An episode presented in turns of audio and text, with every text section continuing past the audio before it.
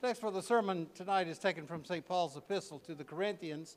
Uh, this is my body, this is my blood. In the name of the Father, and of the Son, and of the Holy Ghost. Amen. In the account of the Eucharist given to us by St. Paul, we find that it had already become a subject uh, of abuse. He writes, I, pray, I praise you not uh, ye come together not for the better. Uh, remember, he's in the context here is the Blessed Sacrament. You come together not for the better, but for the worse. For first of all, when ye come together in the church, I hear there are divisions among you. Thus, from the very beginning down to this present time, strife is introduced where the true feast of divine love is celebrated. At its very institution, which we observe tonight, uh, this evening, the hands of Judas the traitor was upon the table of the apostles when Satan entered into his heart. And only a few years uh, after that, just as the sun rose upon the infant church at Corinth, the agape, which was a love feast, a gathering uh, together of the church to share meals together. Uh, and, and, at that point in that day, uh, the agape was joined to the sacrament. Uh, even as the sun rose upon the infant church, uh, it became the occasion of selfishness and intemperance. For in eating, St. Paul writes, everyone taketh before uh, other his own supper, and one is hungry, and another is drunken.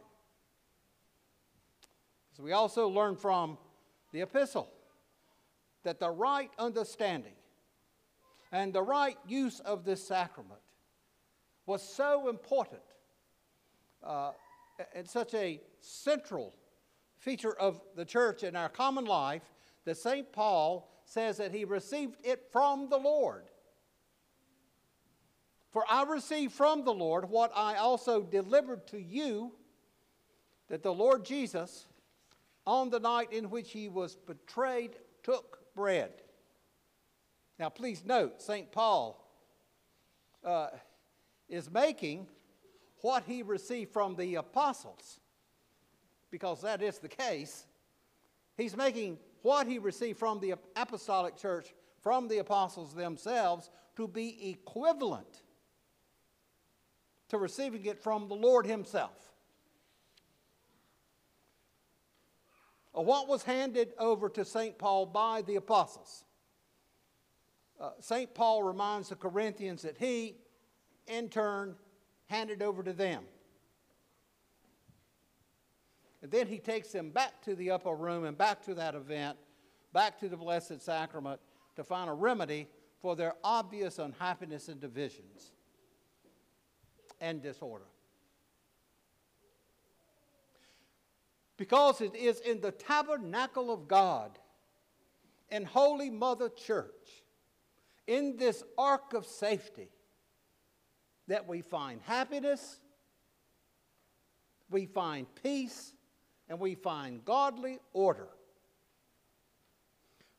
Through reverence, through worship and devotion, to the sacrament of the body and blood of Christ, we discover, we adore, and we cherish his most holy, visible, and real presence upon the altar. And at that altar, flowing from that altar, we worship and act as one uh, common self sacrificing uh, body. In remembrance, in gratitude, treasuring his every word, hanging upon his every phrase and gesture.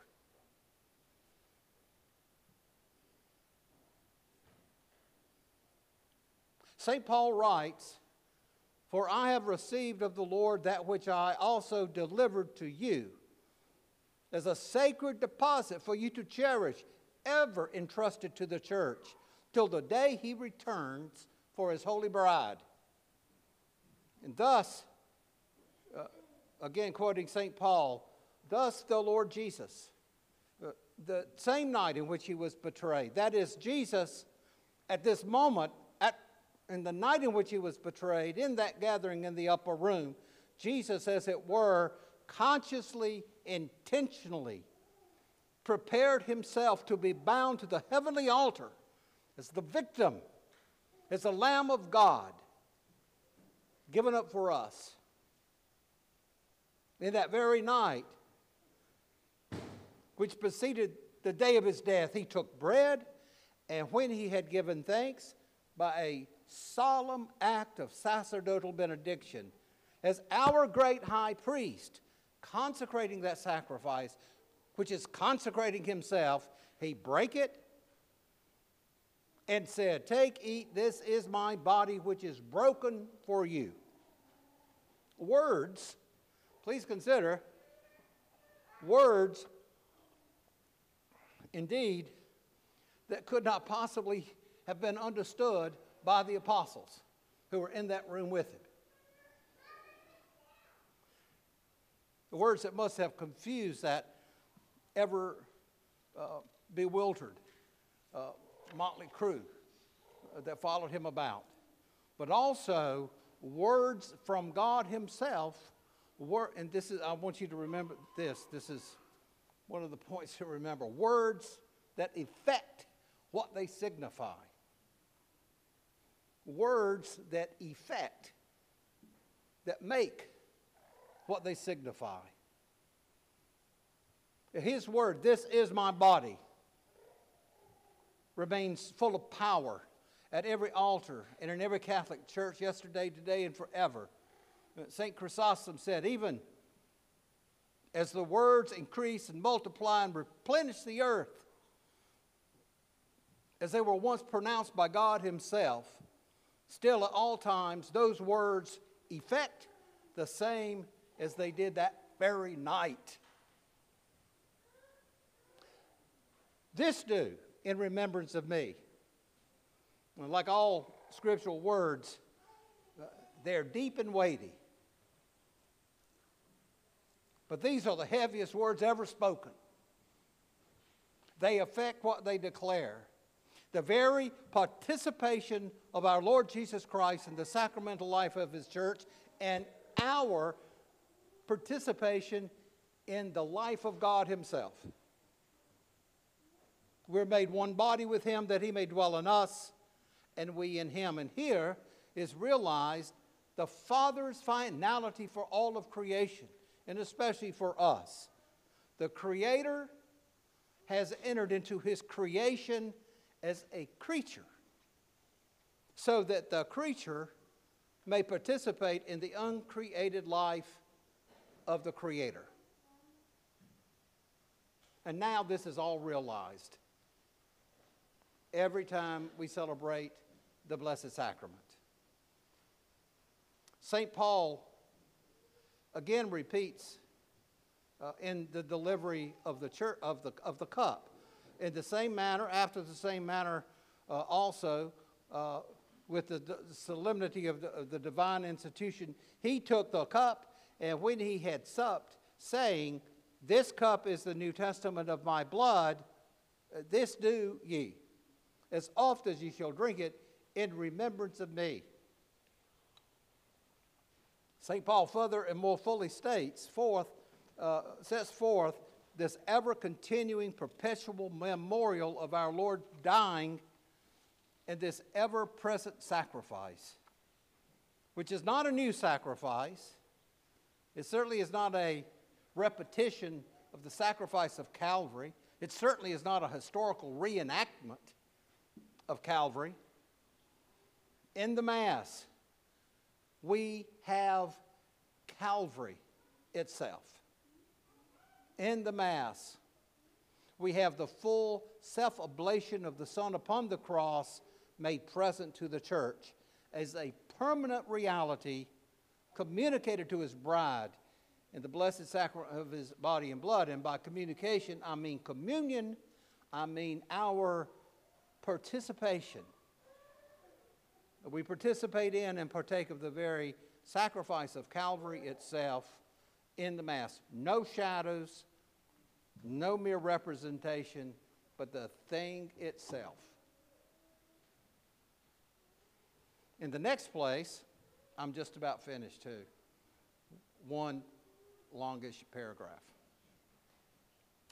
In the next place, the lesson for the day declares uh, that the neglect of love and of all other disorders within the church arise from not discerning in the Holy Communion our Lord's body.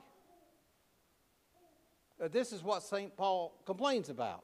Our Lord is, we believe, present in this sacrament visibly upon the altar. In the very elements of bread and wine, we know Christ to be present because of his words, This is my body, this is my blood. Now, all this, obviously, is a vast mystery and infinitely beyond our capacity to understand. But that's no excuse to escape through the defamation of reason. We have to still try to understand it. Our limited horizons are transcended by the mysteries of faith. Our reason is made exceedingly reasonable in and through the theological virtues of faith, hope, and love. Human reason and intellect is elevated, eucharized, and made truly reasonable, truly intelligent, grasping the real by the heavenly virtues. And that alone is our safeguard against the arts of Satan, always tempting us to unbelief, to despair, to cold heartedness, and to division.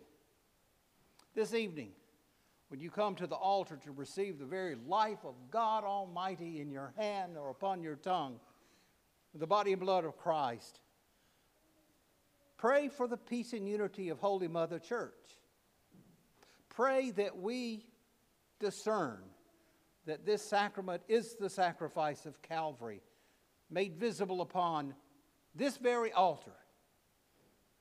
And pray that our participation in Christ, that we see and understand that it is our participation in one another as well.